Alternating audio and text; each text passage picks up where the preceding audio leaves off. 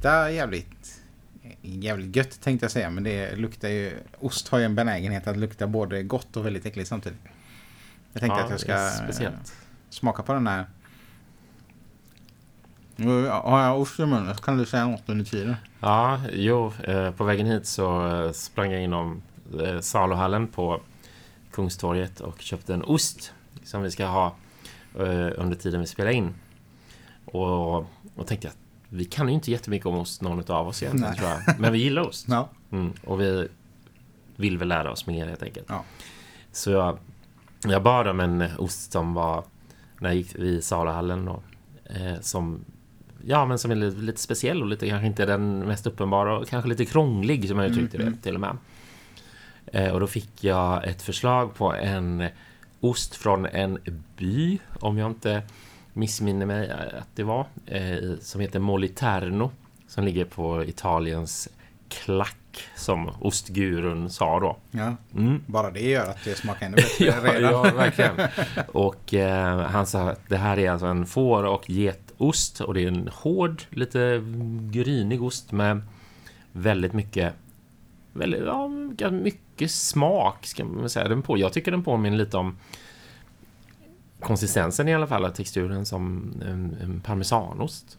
Och det, det kanske finns en typ av ost, familj av ost som Ja. den tillhör, som också parmesan gör. Det är roligt då att vi ska prata om det här när vi inte så... Eller du har ju gjort, skött det jättebra hittills. Du tänkte att jag ska, nu ska jag komma och berätta hur den här smakar. Mm. det var inte så lätt men den smakar ju get och får. Eller hur? Och den luktar, eh, i alla fall om jag luktar på händerna efteråt så luktar det Mm. som om man klappat en get typ. Ja, precis. Man är i Slottsskogen och Ja. en söndag eftermiddag och Mm. kramar getterna och kommer hem och luktar kofta. Men den är, den, eh, den är lite som en eh, parmesan. Nu finns ju säkert hur många olika sorters parmesan som helst. Men den är lite mjuk tänkte jag. Eh, eller lite, det är ju en hårdost. Men vissa hårdostar är ju verkligen görhårda. Men den här var lite mm, spongy i konsistensen. Eh, Det är sant. det är ett sånt är det. uttryck. Ja. Ja. ni kanske Mm. inte vet om det, men spongy är... Mm. Nej, men, och den smakar mycket. Den är lite stark. Alltså inte hot chili utan stark smak. Tycker jag att den, är- den är nästan...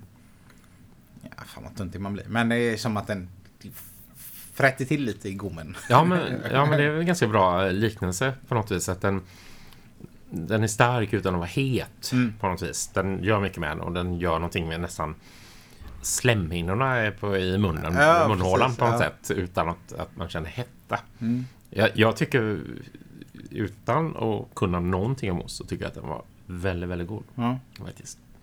Jag tänker på det nu när jag luktar på fingrarna. Att den har någon eh, ton av eh, så här fänkål eller anis. Eh, kanske inte. Men eh, jag ser, nu luktar du på osten där borta. Eh, och ser inte ut att hålla med riktigt.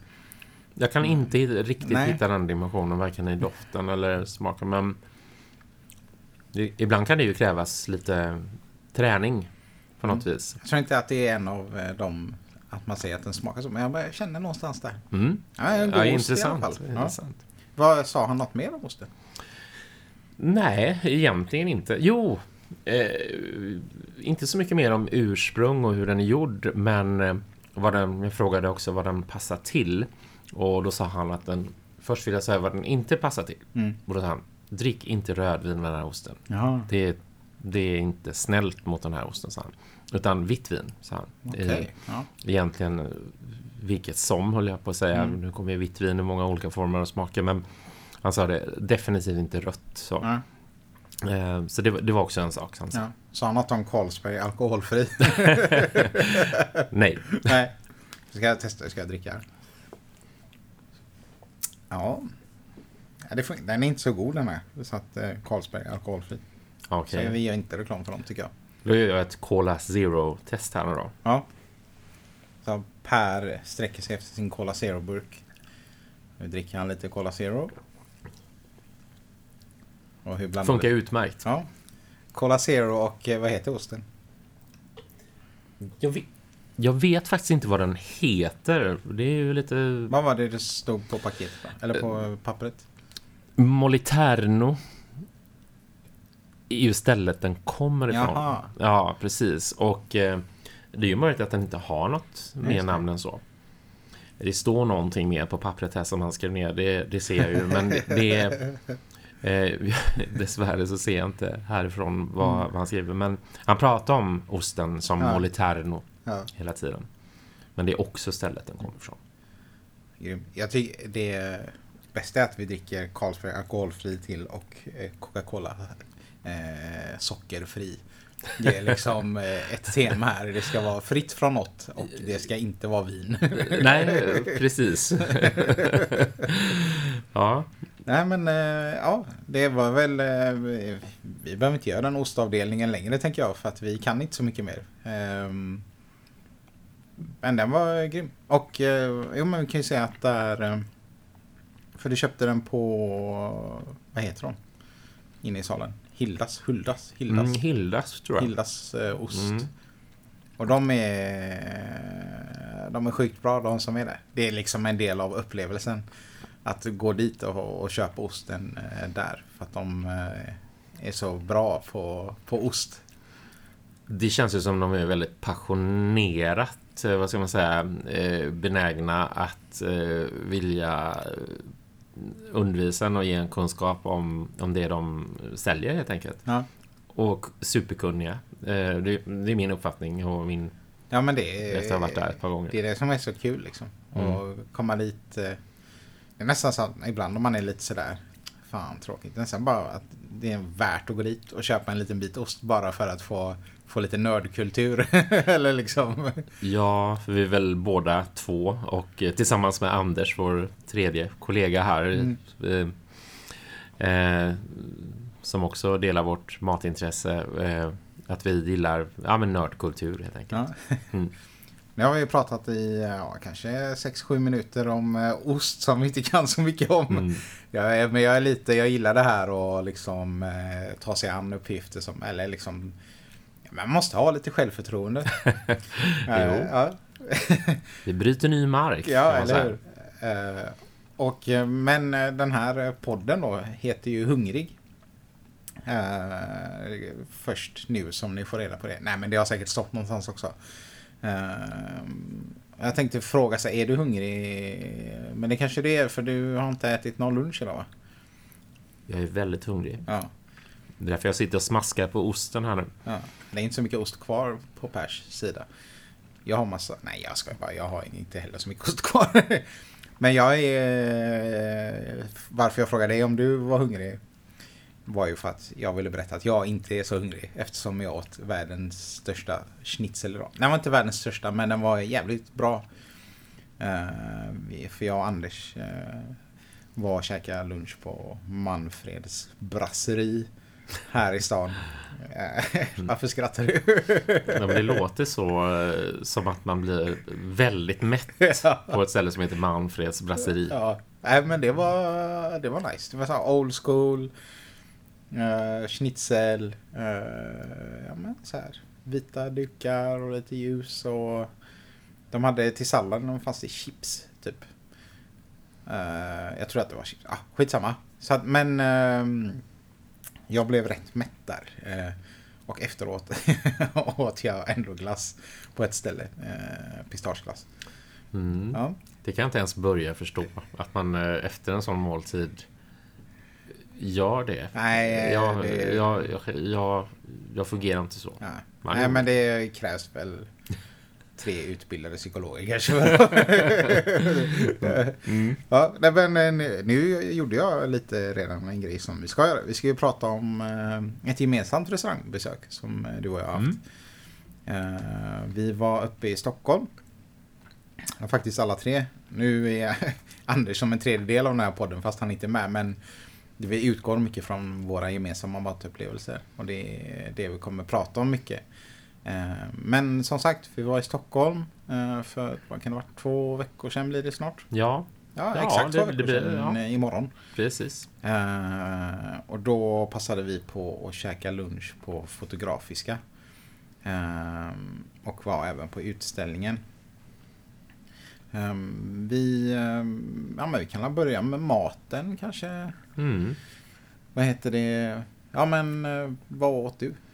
Jag eh, beställde vegetariska kåldolmar. Mm. Eh, Och i alla fall där och då så var det serverade de bara vegetariskt eller i alla fall man kunde beställa till tror Ja, jag. Animaliskt ja, kött Mm. helt enkelt. Men, men eh, Det var ingen av oss som tog det. Nej, Nej. precis. Utan alla åt vegetariskt. Jag åt då som sagt vegetariska kåldolmar.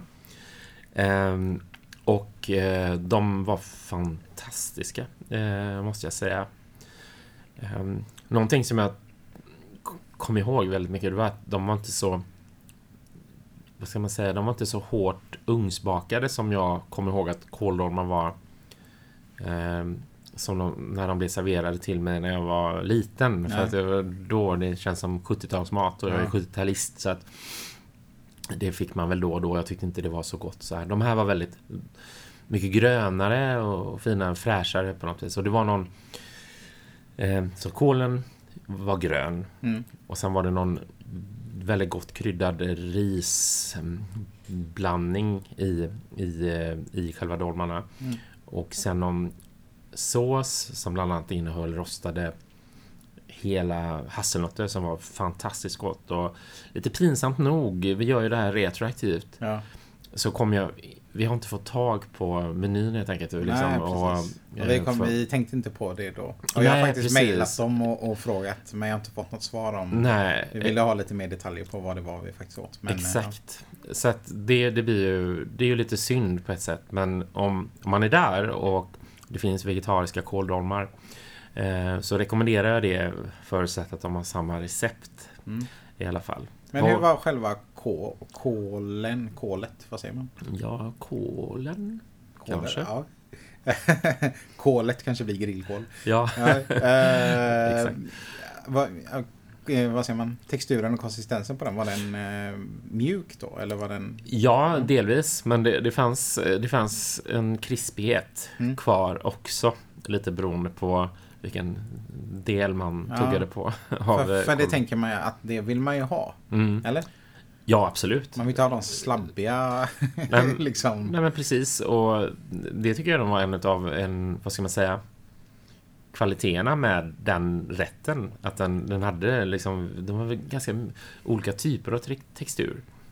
För det fanns ju också den här lite sladdrigheten eh, här och där i Ja. Men det kändes inte, det kändes som att den skulle vara där. Det som överraskade var ju också att det fanns också krispighet. Mm. Så texturen var fantastisk och, eh, genom hela rätten just för att den fanns, kom i så många olika former. Just det. Mm. Och du Minns då? uh, ja, en, Mm. en bara, eh, som jag kommer tänka Minns du om hasselnötterna var, eh, vad säger man, skalade var de ju, men alltså, ibland är de ju utan det här bruna lilla tunna skalet. som Just det. Eh, I det här fallet så var de bruna så de hade den här lite de hade- ja. sträva, nästan som någon form av tunn sträv bark på sig. Liksom. Och en tanke som jag redan hade då det var ju att, att den delen av hasselnöten smakade också väldigt mycket. Mm. Det kändes som att den var ganska hårt bakad och den var ännu brunare just för att den varit i ugnen. Och, eh, det som var inuti hasselnöten gav textur och förstås smak också. Men det här bruna utanpå gav en ytterligare dimension, liksom Ja, lite bränd. Det, ja. eh, smak och ja, det var otroligt gott. Grymt. Men eh, innan, jag, innan jag ska avslöja vad jag åt så måste jag bara säga att eh, hasselnötter är faktiskt en av mina favoritnötter. Mm. Ehm, den är lite, ja den är lite så otippad folk, folk. Men människor kanske gillar jordnötter är populärt Mm. och kanske cashew och, och sådär. Men min, eh, en av mina favoriter är hasselnötter. Alltså. Mm. Jag tror min farsa käkar mycket hasselnötter. Ja, Så okej. jag tänker att det är därifrån jag har fått. Har du, har du någon favoritnöt? Eh, vi pratar ju ibland om det här med var man kommer ifrån och vad man åt när man var Ja. liten och sådär. Eh, och jag brukar ju dra massa eh, 70-talistanekdoter om att det inte fanns någon variation i Ja, utbudet där jag kommer ifrån. Eh, och så jordnötter eh, och valnötter var ju typ de enda nötterna som jag visste fanns nästan. Förutom vid jul, då fanns ju hasselnötter och då var Just de ju det. det här hårda skalet som Ja, man var tvungen att knäcka. Eh, så nötter kom in ganska sent i mitt liv, kan jag säga. Men en nöt som jag gillar väldigt, väldigt mycket, det är ju eh, pistagenötter. Ja, ja Som- pistagenötter det är Mm. faktiskt det är en favorit också. Ja, det råkar jag veta. Jag jag har noterat att du Ja. också gillar det väldigt mycket. Mm. Men eh, ja, det var lite sidospår där. eh, Men nu ska jag avslöja vad jag åt. Och jag åt eh, zucchinipasta med parmesankräm kan man väl säga. Och då var det alltså själva pastan var gjord av zucchini. Så att de hade mm, jag vet inte vad de använt för verktyg men de har gjort strån av zucchini som såg ut som eh, spaghetti. Eh, och så var det lite någon sås eller någon ja, kräm då av parmesan. Eh, och det var, det var jättegott. Eh, det var första gången jag åt det här. Och nu efteråt har jag även eh, hemma gjort det här några gånger för att testa liksom. Men jag har inte haft någon parmesankräm. Eh, jag har bara gjort det med typ man säger, typ, eh, inte köttfärssås men eh, köttfärssås med corn istället. Eller något sånt där. Ehm, för jag tyckte att det var, det var rätt kul. Så ehm, det är ett bra betyg då eh, eftersom jag har försökt göra det själv hemma. Eh, men det som är häftigt med den rätten är speciellt när vi åt den på Fotografiska var att ja, det funkar jävligt bra alltså. Eh, Det smakar ju, eller smakar inte pasta men det har lite samma konsistens. Den var ju liksom al dente kan man säga. Ehm, och jag tycker, eh, eller egentligen ofta kan jag vara emot när man ska härma någonting. Alltså Mm. med eh, en... Eh, man ska ha något vegetariskt som ska likna något animaliskt. För jag tycker att det blir så här... Ja, men, det finns så mycket bra vegetariska saker. Man, eller grönsaker sånt som man inte behöver. De behöver inte härma någonting. De är fan grymma som de är liksom. Eh, men det här tycker jag... Det, man kan kalla det för zucchinipasta men eh, det, jag tycker det är gott. eh, Även om man inte tänker att det ska ersätta pasta utan det är Mm. en grym grej att ha liksom. Så jag, ska, jag tänker att jag ska fortsätta experimentera med det där hemma och så och se vad man kan göra. Jag har sett att man kan man kan göra de där stråna på lite olika sätt. Hemma har vi en ett eh, rivjärn eller en liten grej som eh, Paula, eh, min fru köpte när hon var i Vietnam tror jag. Som är som en liten skalare och så är det någon grej man kan riva saker på. Den ser lite annorlunda ut så att de stråna blir lite tjockare än om man river dem i en med ett vanligt svenskt rivjärn liksom. Och så blir de ganska långa. Så den funkar skitbra till det här. Eh, och sen har jag sett att man kan eh, hyvla dem med en potatisskalare eller liknande för att få lite mer band spaghetti liknande eh, strån och sådär. Ehm, det som var eh, lite nackdelen med den här maträtten på Fotografiska var att det är zucchini. Zucchini är väl i princip bara vatten om man Mm. får killgissa lite. Eh, så att man blev inte jättemätt. Det var inte några enorma portioner. Ehm, men upplevelsen var lika bra ändå. Eh, men de hade ju bröd där med hemtjänat smör. Och det fanns någon god olivolja så att eh, det kunde man ju ta och fylla buken med, vilket jag gjorde. ja, det gjorde jag också lite grann så här, men, men det låter väldigt kul att du har blivit inspirerad och göra, försöka återskapa det här det hemma, eller i alla fall mm. den typen av rätt. Så här. Men hade ni, eller du, någon speciell kryddning och sådär till de här eh, när du gjorde dem själv menar jag? Uh, ja, den gången som blev bäst så hade, men då hade jag bara hade jag stekt lite lök och vitlök och sådär. Mm. Och uh, hade tomatpuré och paprikapuré. Mm. Uh, som jag stekte lite och sen uh, hällde jag i den här zucchinipastan i det där och lät det fräsa med lite mm. och värma upp. Um, så, men det blir ganska bra. Men jag ska, jag ska jag får återkomma om det här och eh, liksom ja. eh, göra lite fler försök och eh, så få utvärdera på riktigt. Det ser jag fram emot och eh, det låter ju väldigt gott och det såg väldigt gott ut, mm, kommer jag mm. ihåg. Så. Var, väldigt, det var väldigt fina presentationer tycker jag på jag menar, vi var där på lunch och man hade väl förväntningar i och med att det var där. Ja. På något vis. Men, men men för vara lunch, det var, det var en fantastisk... Det var, det var fina, fin mat att titta på, tycker jag. Mm. Både din, det du beställde och det jag såg på min egen tallrik. Ja. Men i överlag så är ju, vad heter det? Eh, fotografiska, eller där vi, restaurangen där vi käkar lunch, om man pratar om hur det ser ut och sådär så tyckte jag det gick igen i um, atmosfären på restaurangen det här liksom, presentationen av maten och tallrikarna. Jag minns inte exakt hur de såg ut men de var ju lite, de var inte vanliga vita tallrikar utan det var någon slags eh, keramik skulle jag vilja säga. Såklart.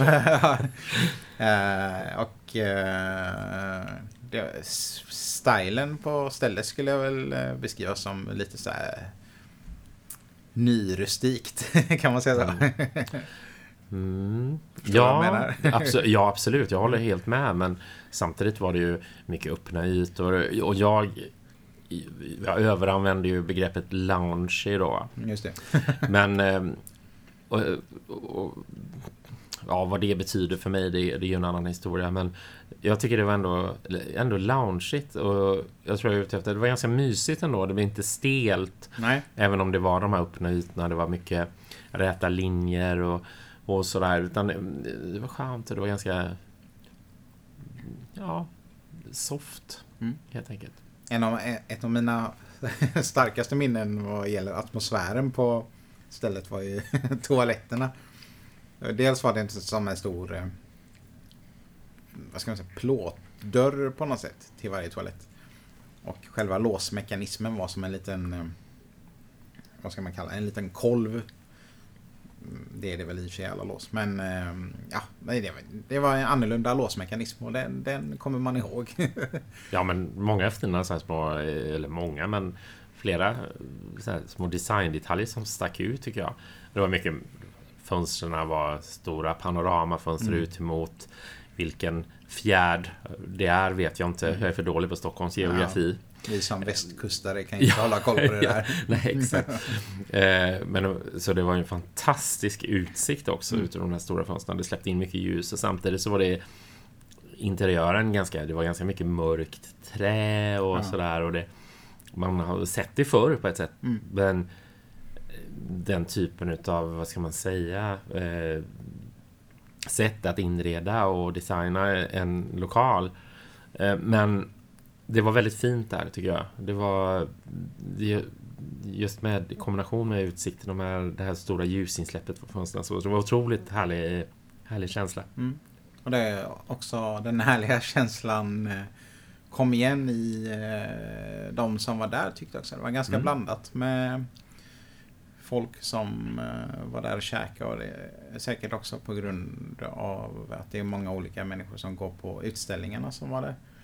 Uh, nej men, eh, ja, vissa sådana ställen som ser ut så som Fotografiska gör, alltså lunchrestaurangen där, uh, kan jag få lite sådär vibbar av att ah, det kanske blir lite stelt eller man känner sig lite sådär. Ah, ja, men jag hade, jag hade till och med på mig mina shorts.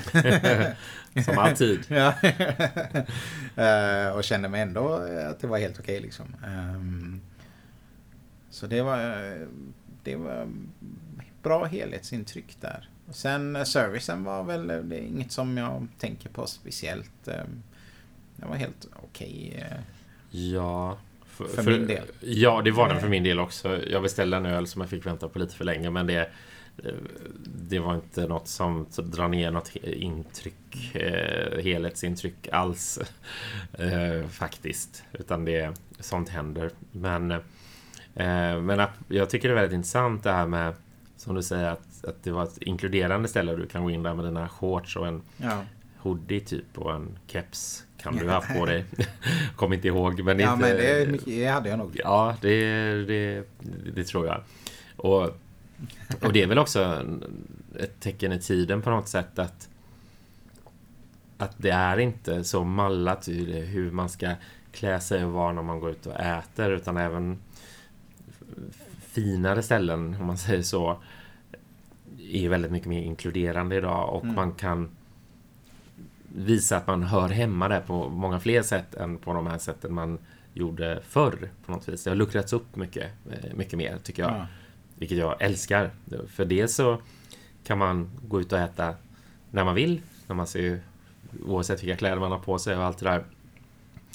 Ehm, och, och sen är det också, tycker jag det är kul, roligare att vara i den typen av miljö där det är liksom en större variation av människor och folk är och klär sig och sådär.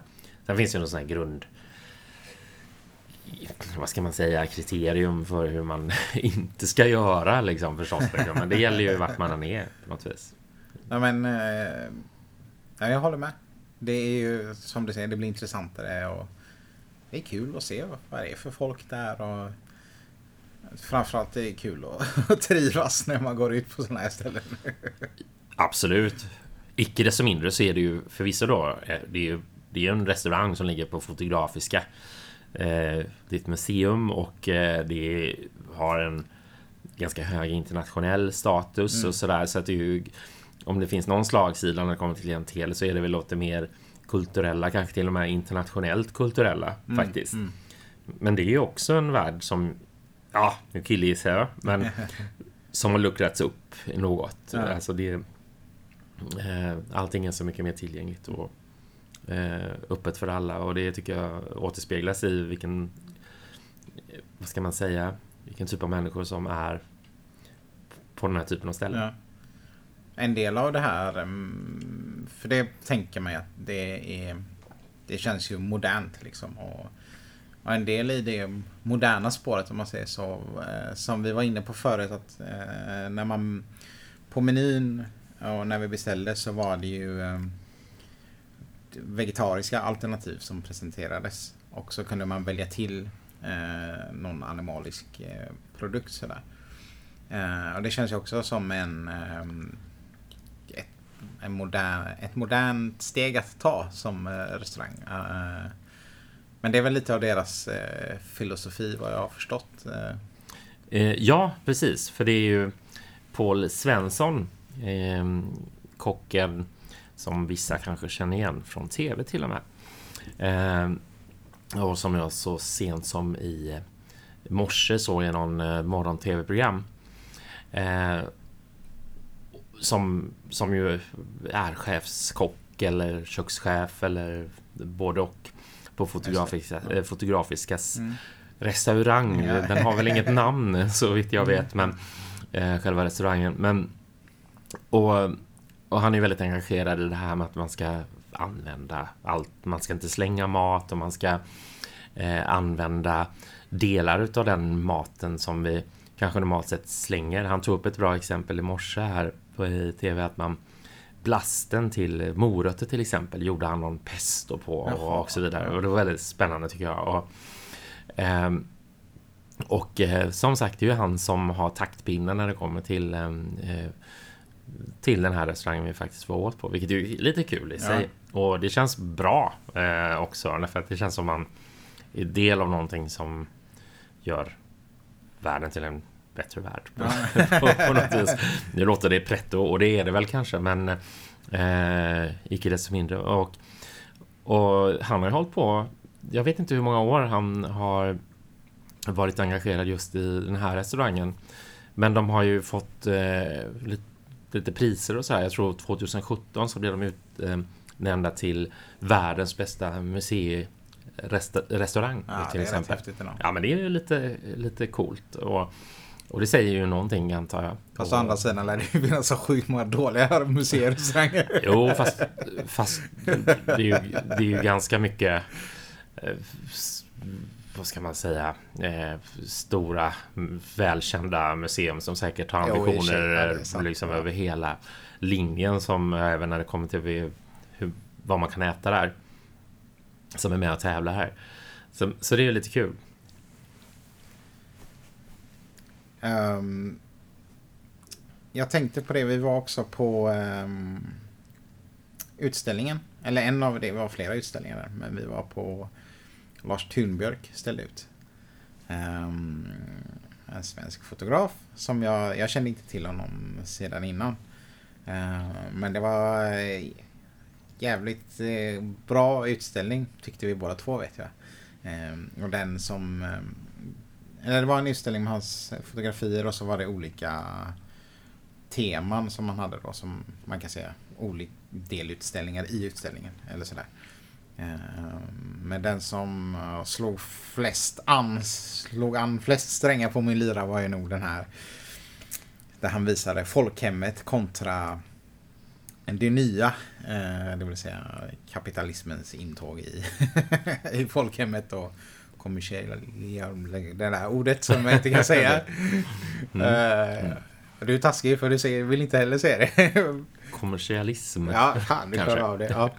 Ehm, om, man- ja, det, om man ska beskriva hans foton, eh, kanske är lite svårt, men det är väldigt, eh, det är en blixt liksom, en kamera, eh, fotat väldigt, eh, vad ska man säga, rått. Inte, alltså inte rått i som berått mod utan ja, men straight. Liksom bara rakt. Och liksom inga krusiduller och inga speciella... Han har ju ett sätt att rama in sakerna på men det är inte så här. Det är inte modefotografi direkt utan det är liksom... eh, Det känns som att man tagit ett foto med en eh, engångskamera nästan. Ja, men det känns naket och, eh, socialrealistiskt på ett så sjukt drabbande sätt. Ja. Jag, jag, precis som du, så tycker jag det var en helt fantastisk utställning och och jag mådde jag mådde ganska dåligt när jag såg, såg den. Men det är ju inte, det behöver inte betyda att, man, att det inte var bra, utan Nej. det kan, vara, det kan ju vara det som är meningen. Och det, ja, stundvis i alla fall så gjorde jag det. Och ja, jag blev lite sorgsen och vemodig Ja, på något sätt. Men den eh, drabbar ju en verkligen. Om man ser de här bilderna på... Eh, vad ska vi ta? Men den här med... Det här paret som sitter... Ett gammalt par som sitter utanför... Eh, om det är Ullared eller något. I, utanför en affär och så är det bara... Ser man i bakgrunden... Man sitter på två plaststolar liksom och så är det bara massa sådana eh, prisskyltar Eh, i bakgrunden det står det ena är billigare än det andra och de sitter med eh, varsina två påsar och de har handlat en massa och det ser ut som att man klippt ut dem direkt ur folkhemmet ur den här stugan eh, Faluröda stugan där och försatt dem i den här kommersens eh, jag vet inte eh, mittpunkt och så sitter de bara där och inte riktigt vet hur de ska ta sig an det här nya som har kommit liksom. Ja, den bilden, den har vi pratat mycket om. Och de, de sitter, de ser helt hålögda och förvirrade och förvånade ut på samma gång. Och de sina fulla kassar, de har handlat mycket. Och de har sina gråa kläder och, och, och ja, att de är gamla understryker ju allting förstås. Och så, och så är det bara de här pastellfärgerna som jag kommer ihåg det runt och massa skyltar med erbjudanden om att köpa saker och de ser de ser så malplacerade och, och det, det, det är så mycket som skaver i den eh, bilden. Jag tycker den är fantastisk, Ja, är men den är hemsk också Ja. på samma gång. Jag tycker den är hemsk och jag tycker den är så jävla skön. För att den Mm. Håller är... med. Men det var som ett genomgående tema i just den delen av utställningen. eh, Och det var... eh, Ja, men det var ju en bild från din gamla skola också. Hur kändes ja, just det? det. Ja, det kändes... Eh, det, det, det var en bild på min gamla skola. Den första skolan... Eh, som jag, eller den skolan jag gjorde min första skoldag i. Ja. Eh, när jag var sju år. Och då...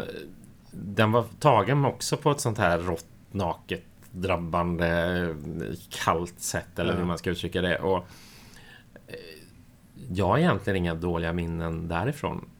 Men bilden fick mig att känna att... Vad är det jag har glömt? Ja, vad, vad, är det, vad, är, vad är det jag varit med om? är det här som formade mig. Men, eh, men jag förstår att man kan se det så som han Ja. såg, genom, eh, se, såg den skolan genom sin kamera på något sätt. Ja, ja. Det, var en annan tid. Den var kanske lite gråare, lite Mm. brunare, lite långsammare och allt det där. På gott och ont kanske. Ja. Mm. Eh, vi eh, ja, kallar ju podden för Hungrig och vi pratar ju om mat så en naturlig koppling för mig och eh, när vi, en koppling till den här utställningen och, och det vi såg på de här fotona är att prata om den mat vi åt som yngre. Eh, vad tror du, kändes den lika, lika drabbande som de här fotona när man tänker på det? Du menar eh, när man tänker på vad man åt när Ja. man var liten? Eh, Ja, jag skulle inte vilja säga att det är drabbande på något vis. För att när jag, vad ska man säga, processat lite den här eh, upplevelsen och utställningen som där och då var ganska drabbande och, Mm. och vemodig och lite mörk och, och sådär grå framförallt. Så det är ändå med en viss eh, kärlek jag kan tänka tillbaks på den tiden på något vis. Eh, som han skildrar och som han har växt upp i. Och, och det innefattar ju maten också. Mm. Idag finns det ju så otroligt många fler alternativ. Eh, både när det kommer till att gå ut och äta och när det kommer till möjligheter att laga egen mat. Eh, men när man börjar tänka på vad man åt och blev serverad av sin mamma under den tiden så kanske det inte var lika exotisk mat som man ibland äter nu för tiden.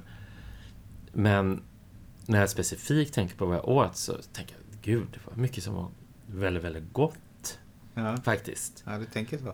Ja, det gör jag verkligen. För jag menar, eh, ja, du är 70-talist, jag är 80-talist.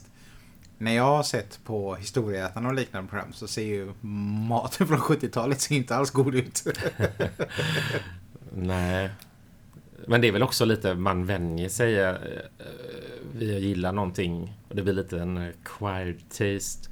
Eh, jag betvivlar att mycket, eller jag, rättare sagt jag tror snarare det är så att mycket av det jag åt på 70-talet när jag var liten om man serverar det till någon idag som inte har ätit innan så kanske de inte hade tyckt det var hemskt men de kanske inte heller hade de tyckt att det var det väldigt gott som jag kan tycka. Just för, för mig är det förknippat med så mycket barndom och, och så. Så att ja. Men vad, vad hade ni för eh, standardrätter hemma liksom? Eh, en rätt som jag eh, vet att jag skulle gilla väldigt mycket idag också faktiskt. Jag har ändå försökt tänka efter där.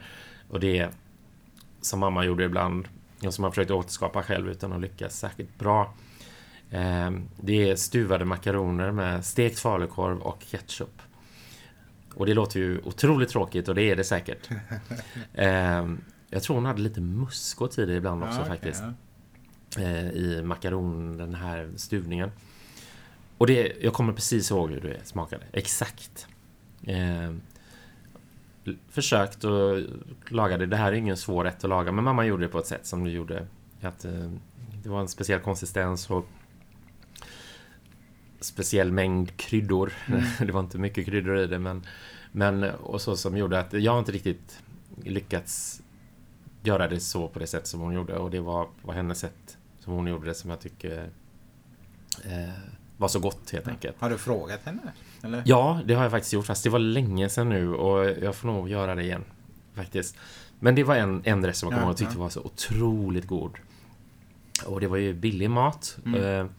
Eh, eh, Så det var väl därför den gjordes ganska ofta, antar jag, Mm. i alla fall i vårt hem. Och, men det är verkligen någonting jag kommer ihåg.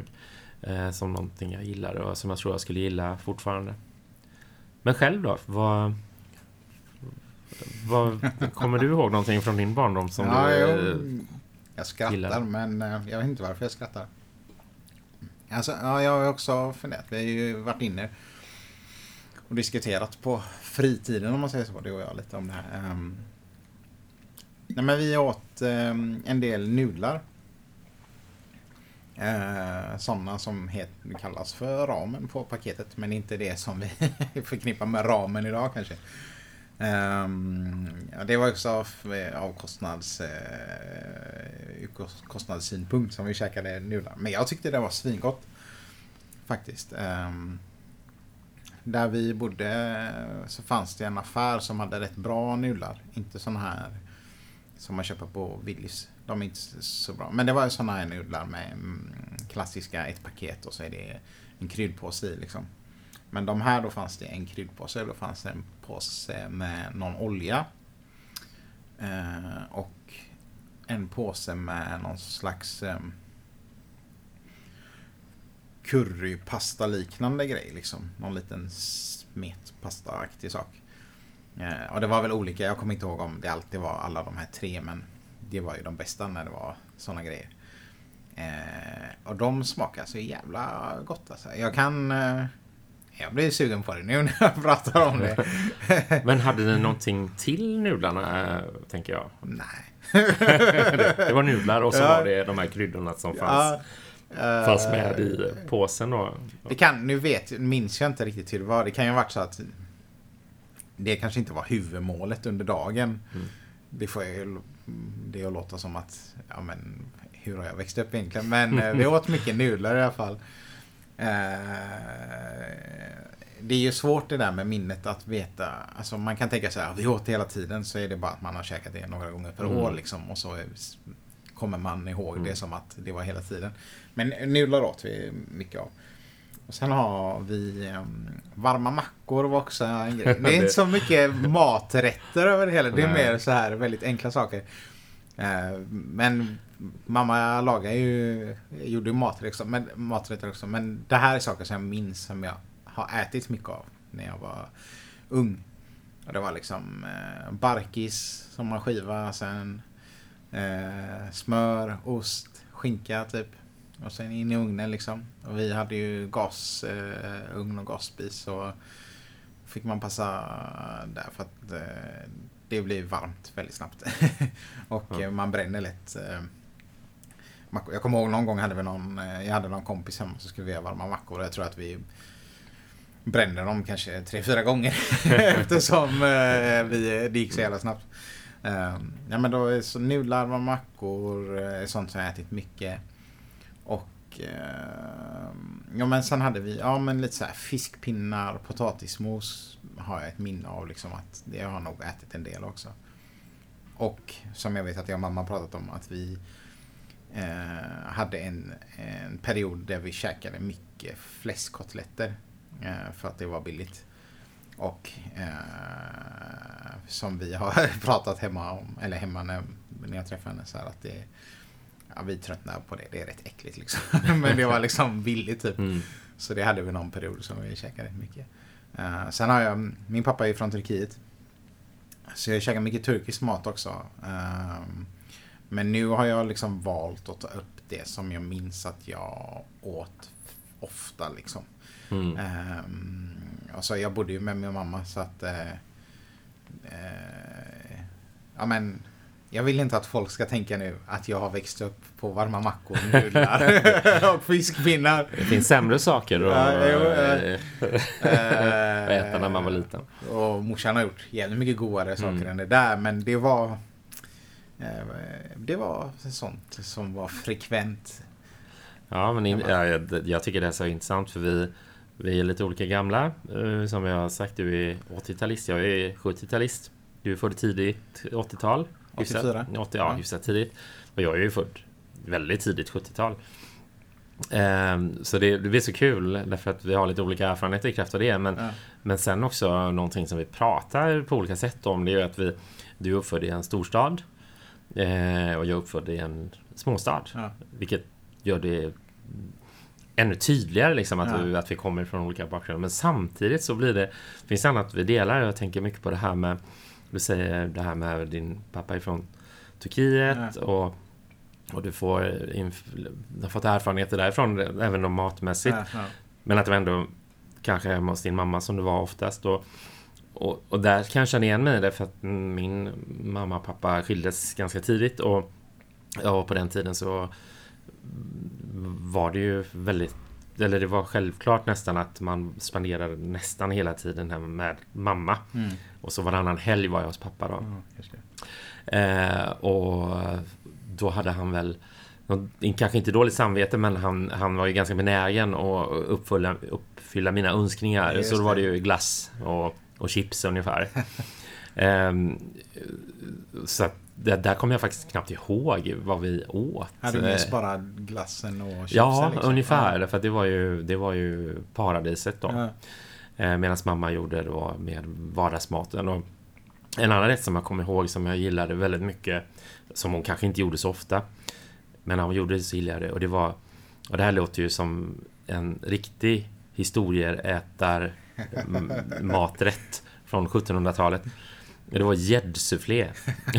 Det låter så jävla äckligt. Ja, det gör det ju. Jag håller med dig. Och eh, många var männen primärt till min eh, familj och släkt eh, har varit sportfiskare. Och när min morbror Sven lyckades få en gädda som var tillräckligt stor för att dela med sig till hela släkten då, då gjorde i alla fall min mamma gäddsufflé på den då. Hon hade väldigt svårt för att få mig att äta fisk. Så hon försökte väl dölja fisken på olika sätt för att få eh, göra så att jag fick i mig tillräckligt med protein. Ett sätt var att göra gäddsufflé. Och det är helt enkelt soufflé med gädda i.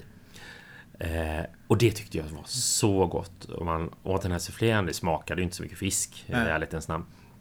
Eh, och så hade man smält smör eller skirat Mm. smör till det. Och det, ja, det var, det var väldigt, väldigt gott tyckte jag också. Ja. Det, sa hon någonsin till dig att det hette gäddsufflé? Ja, det gjorde hon gjorde det? Ja, du Ja. köpte det ändå liksom? Jag köpte det ändå. När jag var ännu yngre så gjorde hon inte då, då, då fick hon säga att det var andra saker för att jag skulle äta Mm. när det var fisk som stod på eh, middagsbordet. Då sa hon ibland att det var grodlår. och det ville du ha istället? Ja, det var ju, kan man ju tycka är konstigt då. Jag hade ju inga referenser till vad grodlår Jag tyckte bara det lät, Lät häftigt. Ja, Ja. exakt. Så jag åt ju det av den anledningen. Men då, då, det var ett sätt att få i mig fisk. Men sen när jag blev lite äldre så det var så inarbetat det här med gäddsufflé. Jag tänkte inte ens på att det var en fisk nästan. Nej. Och det smakade ju inte fisk. Men det gjorde de bra. Och jag, det här kan jag fel och jag killgissar lite nu men att göra soufflé utan att den sjunker ihop och allt det där och att den ska vara... Ja, att, det, du- att, att det ska vara lite svårt. Får, eh, Mm. Ursäkta, men vad är soufflé? Ja men soufflé det är ju... Bra matpodd och inte vet vad soufflé är. Nej, exakt hur ska man förklara? Alltså, det, det är som någon form av äggstanning, vad man sätter in i ugnen. Och sen är det väl ingredienser i det som får det att liksom svälla, pysa över och bli större och luftigt. Ja, okej. Eh, och så blir det brunt på ytan. Det här låter ju inte jätteaptitligt. Eh, Men, och sen är väl tricket då att eh, den ska vara genom, genombakad, eller hur man uttrycker det. Och ska, också ska den inte sjunka ihop heller. Ja, Och det lyckades mamma väldigt bra med. Den blev väldigt luftig och puffig. Ja, liksom. ja, ja, så att, eh, ja, jag har inte mer, mer på soufflé än så. Nej, men det, det räcker för mig. Du vet vad du inte ska Ja, nej, laga när du kommer hem ikväll. Ja. Nej. Men Jag tänkte på det när du sa eh, med att det var smält smör Mm. till. Ja. Så kom jag faktiskt på en maträtt som jag har ätit ehm, för mammas släkt är från eh, Haparanda. Eh, och min mormor är ja, från eh, Finland eh, var hon. Ehm, så då har... Eh, men i alla fall i Haparanda eh, när jag har varit där och hälsat på sådär. Då har vi varit eh, hos lite släktingar eller och käkat eh, lax med dopp i kopp. Hmm. Okej, det får du förklara. Ja. Eh, och det måste jag säga, det, det är en av mina favoriter. Det åt jag ju inte jätteofta för vi var inte där jätteofta. Men eh, kanske... jag åt det väl när jag var där hoppas jag varje gång. Men, eh, nej, men det är bara det är som ugnsbakad eh, lax tror jag. Eh, och sen är det potatis. Och det här dopp i kopp, då har man en liten kopp. Jag minns det som att det ofta var en liten sån här decilitermått i metall, du vet. De här Mm. old school decilitermåtten. Eh, och så, men det kan vara vilken kopp som helst antar jag. och så smälter man smör och så har man eh, gräslök vill jag minnas att vi hade i. Och sen eh, har man den koppen där. Så doppar man eh, potatisen och, och laxen där i koppen innan man äter upp det. Helt enkelt. Det är inte så jätteavancerat men det är sjukt gott. Det låter faktiskt gott. Ja.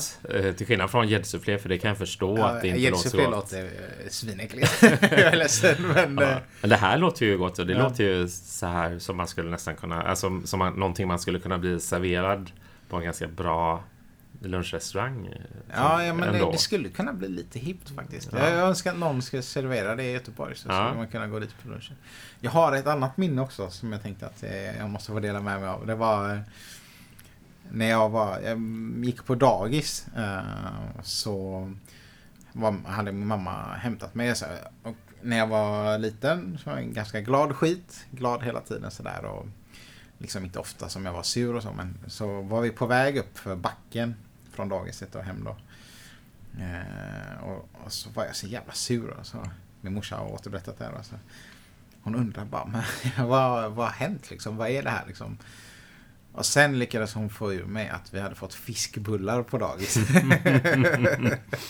och det var liksom... eh, Det sjuka är att jag fortfarande idag kan känna när jag tänker på minnet av fiskbullar, hur de kvällningarna jag fick Ja, okej. av det här. Det kan jag fortfarande... Jag har inte testat fiskbullar sen dess. Men, och jag vill inte göra det heller. Jag vill lite testa det, men jag vill inte göra det.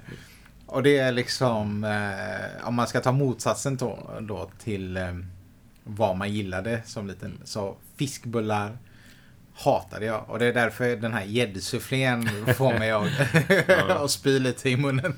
Ja, jag har full förståelse för det. Och samtidigt så, fiskbullar var ju också ett sånt här sätt som jag jag har fått för mig det i alla fall att, eh, att det var ett sätt att få, få barn att äta fisk.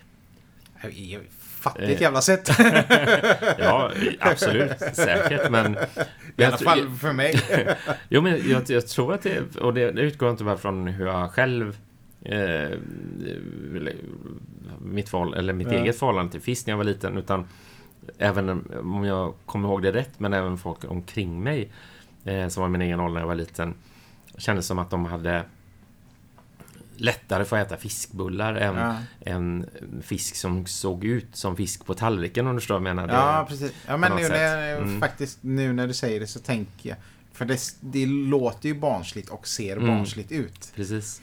Men det kom... Det, av en händelse faktiskt så tänkte jag på det här i helgen. Uh, pratade med Edvard, min kompis, om... eh, om fiskbullar och köttbullar framförallt. Varför... Att det heter bullar. Alltså, det borde heta bollar istället. Tänk dig en, en kanelbulle som är gjord av köttfärs. Det är en köttbulle, eller hur? Ja, det är sant. När man börjar tänka på det så låter det sjukt äckligt. Ja.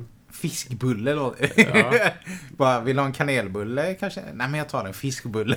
det är... det Ja, det låter äckligt. Det låter som en dålig blandning mellan något som man köper på ett café, och, alltså kon, konditori som man sa förr, och, och, och någonting som serveras på ett middagsbord.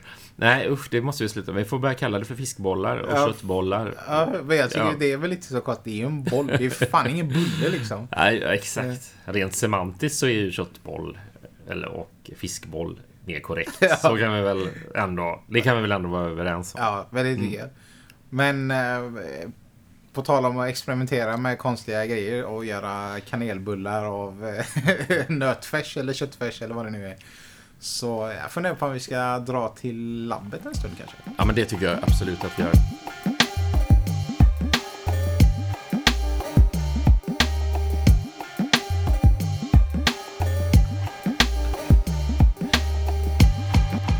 här inne i eh, labbet då. Ehm, det är du som har eh, labbat en del eh, till idag. Det, eh, jag, jag måste säga så här. Att igår blev jag lite ledsen. För eh, du och jag och Anders skriver till varandra på Messenger. Och varje kväll, ända sen jag har lärt känna dig känns det som, så har man fått en bild på broccoli. Igår fick jag ingen bild på broccoli i Messenger-appen. Eh, jag, då, blev, då hade jag lite svårt att somna. Eh, så det har avslöjat lite vad det handlar om här. Men, ja. ja, gud vad hemskt det känns att jag, att jag störde din, din nattsömn där då kanske. Jo, men precis som Ferhat säger här så eh, labbet idag handlar om, eh, handlar om broccoli faktiskt. Eh, en ganska renodlad form. Eh, och eh, eh den senaste tiden så har jag eh, eh, experimenterat ganska mycket med eh, nya sätt, för mig nya sätt att, att tillaga broccoli. För det råkar vara så att jag sen jag var liten så har jag ätit, apropå det här med vad man åt när man var liten, någonting som eh, mamma gjorde också, det var broccoli i olika former. Hon hade fått för sig att det är väldigt nyttigt och det tror jag det är. Det säger väl vetenskapen också. Hur som helst så är jag uppvuxen med broccoli och sen har jag fortsatt att äta broccoli även när jag flyttade hemifrån. Eh, bara för att jag tänkte att ja, hur osunt leverne jag än har haft stundvis i mitt liv så jag tänkte att ah, men jag ska i alla fall få i den här näringen som det finns så mycket av i broccoli. Och jag har ju alltid kokt min broccoli. Eh, och bara kokt den i vatten och eh, saltat lite och ätit upp den till vilken maträtt jag egentligen än eh, har tillagat i övrigt.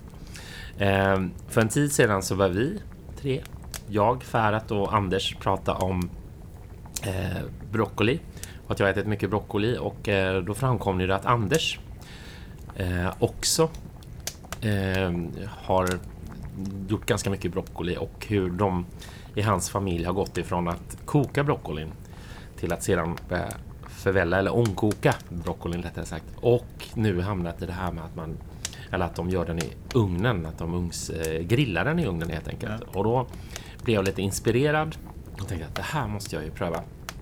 Eh, och vi pratade ihop oss om eh hur länge broccoli bör ligga i ugnen och vilken temperatur och vilka kryddor och sådär. Det har varit riktigt nördigt. Ja, precis. Och Anders började ju den här resan så det är ju, det är ju rakt av inspirerat eh, eller inspiration från honom som eh, gjorde att jag tog tag i det här eh, projektet. Eh, och innan jag ens började göra det så pratade du och jag och du kom in med en annan eh, färdat här, en, en annan inspirationskälla. För du pratar om en turkisk krydda som heter pulbiber va? Ja. Precis. Och som... Eh, biber är eh, paprika eller ja precis. Exakt. Mm. Och, och som... vet jag inte vad det betyder. Dålig turk ja, men ja. Eh, och som det beskrevs i alla fall utav dig så kände jag herregud, det borde ju funka. Och Anders sa att man skulle ha rökt paprika, det är det godaste. Eh. Olivolja, eh, salt och rökt paprika. Och sen in i ugnen med det bara. Men jag tänkte, jag vill leta efter rökt paprika ett tag utan att hitta det egentligen. Så jag att då kanske, jag kanske börjar med att testa med pul, pulbiber istället. Mm. och sen har jag fort, börjat helt enkelt att varje kväll, som Ferhat eh, antydde här för en stund sedan, varje kväll att kalibrera in det här. Hur gör jag den bästa broccolin i ugn? Eh, med de här ingredienserna. Olivolja, salt och poolbiber. Och det... Eh, jag har ju dragit några slutsatser efter de här veckorna kan jag ju säga. Eh, och det här utgår ganska mycket från min egen smak. Jag har använt min sambo också som någon form av domare eh, utifrån. Eh, och se vad, vad hon gillar bäst. Så, att säga. så jag har labbat lite med olika temperaturer i ugnen, olika längd eh, eh, som broccolin är i ugnen, olika mängder utav kryddor och, och så vidare. Eh, och har väl egentligen landat i att vad jag slash vi, som är jag och min sambo, gillar mest och det är, det är när man grillar det ganska hårt och det blir ganska eh, knaprigt och krispigt längst ut i Ja. broccolibuketterna då. Och ganska mycket pulled biber då. Den är inte så stark som chili till exempel.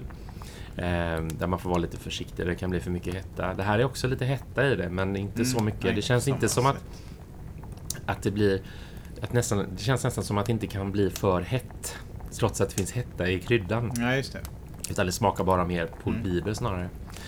Ehm, så det, det är vad vi har, jag har gjort den senaste tiden. Och ehm, ehm, Vad har du kommit fram till då?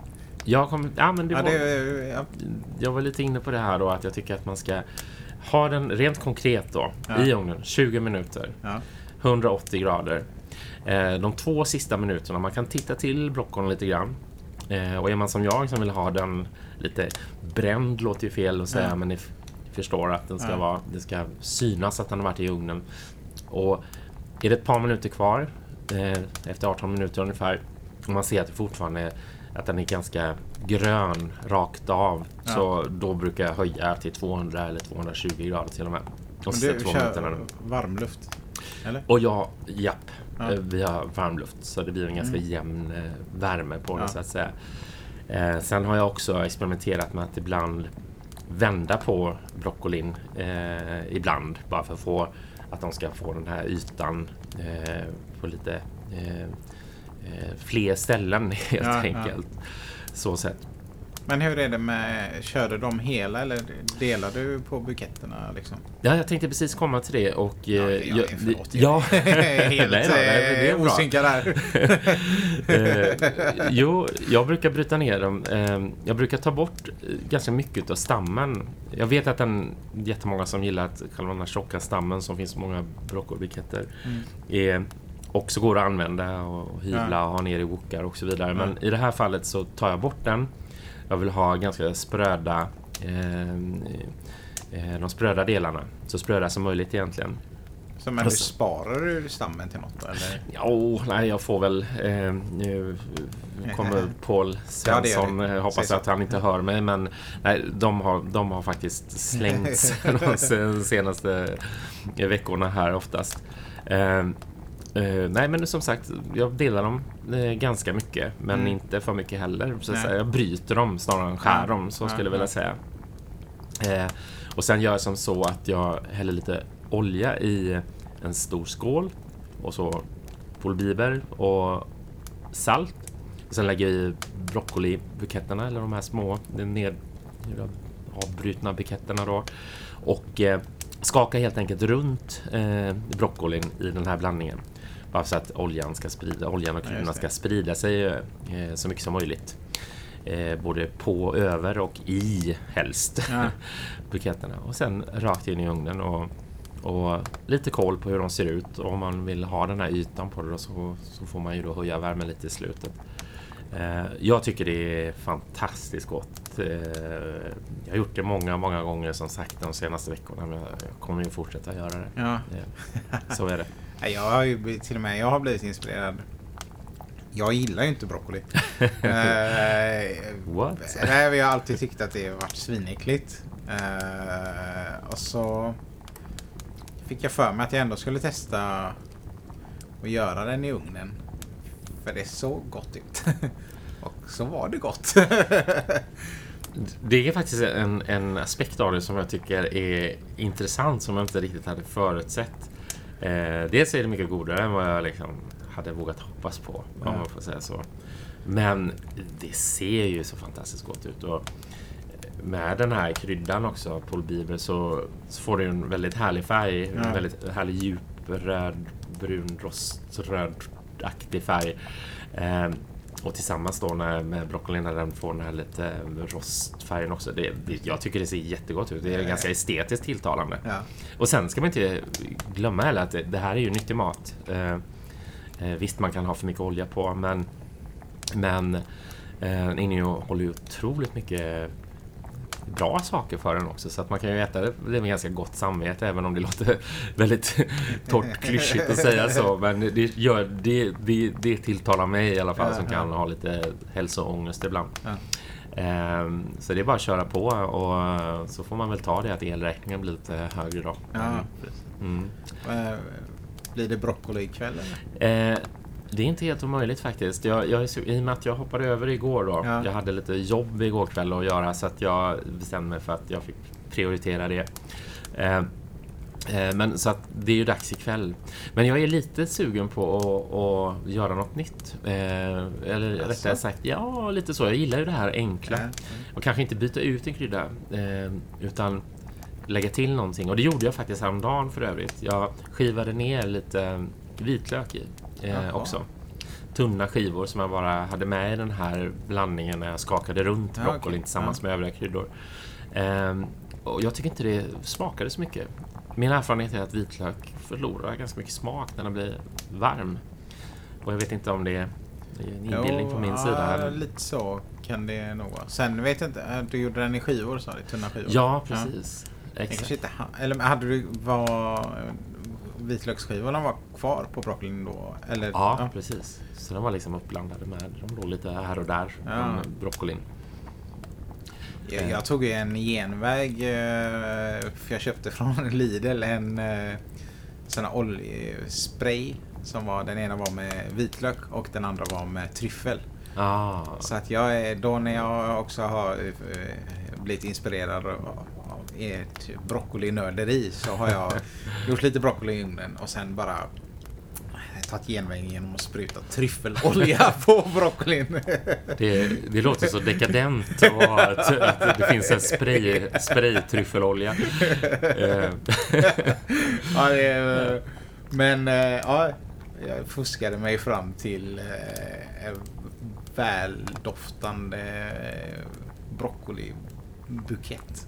Men vad- det var gott, eller? Det var svingott. Ja, det, ja, det låter ju väldigt gott och eh, det kanske är värt att pröva. Men jag, jag har inte så mycket utav så här hipsterism i Nej. mig. Att det måste vara eh, äkta och, Ja, ja. och så råa råvaror som är närodlade och ekologiska som möjligt. Och allt det där. Det, jag har inte så mycket av det i mig. Men jag tror nog att jag skulle tycka det var intressantare att pröva att hyvla Hyvla, hyvla Ja, riktigt jag, tryffel jag, över. håller, jag håller med dig. Det här var- det kändes verkligen som en genväg. Att man, jag eh, tror inte att jag tycker... Det är gott. Det är som nyhetens behag liksom. Jag tycker det är gott någon gång. Mm. Eh, Men eh, jag har ju också testat ehm, eh, samma som du med eh, pulverbiber, olja och lite salt och sådär. Och det är egentligen den är ju godast sådär. Alltså, Den håller ju i längden liksom. Ja, men eh, Ja. exakt. Jag, Mm. jag kan tänka mig att, eh, att eh, jag kommer säkert kali- fortsätta kalibrera liksom, vad ska man säga, proportionerna mellan då, olja, pulverbiber och salt och mängden broccoli och Ja. allt det där. Och, och det är ju kul med så enkla medel och liksom att skruva på de här enkla parametrarna till till man når någon grad av perfektion. Och det, det kommer bli jättekul. Men, men, men samtidigt så, en sak som jag faktiskt provade häromdagen, det var att ta lite sumak också. Just det. Det här Så. eh, bäret som är en krydda. Ja, en krydda. precis. Ja. Eh, och jag var lite dåligt påläst innan jag hällde på det, måste jag erkänna. Eh, och hade inte riktigt eh, koll på att det tillför så mycket syra eller Nej, det. syrlighet. Absolut. Så det fick ju en, eh, en väldigt, vad ska man säga, nästan citrus... Ja, eller väl, inte nästan, utan en väldigt tydlig citrus... Eh, aktig, eller en, det tillförde en citrusdimension Ja. till eh, smaken. Och den var inte så dum, eh, tycker jag. Men jag har bara gjort en gång och jag behöver några gånger till Ja. på mig innan jag, innan jag har bestämt mig för om jag verkligen gillar det. För jag har en liten sån fäbless för just citrussmaker, eller aktiga ja. smaker som, som krydda då. Så får vi se. Anna, min sambo, gillade inte det lika mycket. Ja, Utan hon. Hon frågade om vi inte bara kan göra vanlig just det. Vanlig. broccoli. Det är skönt att de kallar dig för vanlig nu då. Ja, det har gått så pass långt Mm. att det är det vanliga. Ja. Ja, jag får verkligen tacka dig för det och eh, Anders också för inspirationen här och Ja. jag tror Anna också om hon var här nu. Skulle tacka er för det här är ju något nytt i vårt eh, hushåll. Ja. Ja, det är otroligt roligt och en liten idé jag har också, det finns ju en, en korsning mellan eh, blomkål och broccoli som heter broccoli romanesco. Okej. Eh, som eh, är, jag tror det uttalas romanesco. Ja. Min latin är inte sådär Mhm. den bästa. Men, ehm, och, och det hade varit kul att se vad som händer om man kör den på samma sätt helt Just enkelt. Eh, och den ser så häftig ut också. Jag kan tänka mig då att eh, Eh, den estetiska aspekten kanske blir ännu mer intressant. Vi får se. Du är som broccolinörd alltså. Men det är kanske inte det sista vi har eh, hört här i labbet om eh, broccoli. Då. Du får stoppa mig nu annars kommer jag fortsätta prata ja, här om broccoli. Nej, men nu stoppar jag dig. Bra. ja, men, spännande labb. Vi kommer ju säkert återkomma till broccolin eh, och jag vill, vill ha bilder. Annars kan jag inte somna. Ja, ja, jag lovar. Gör jag broccoli så skickar jag bilder. Ja.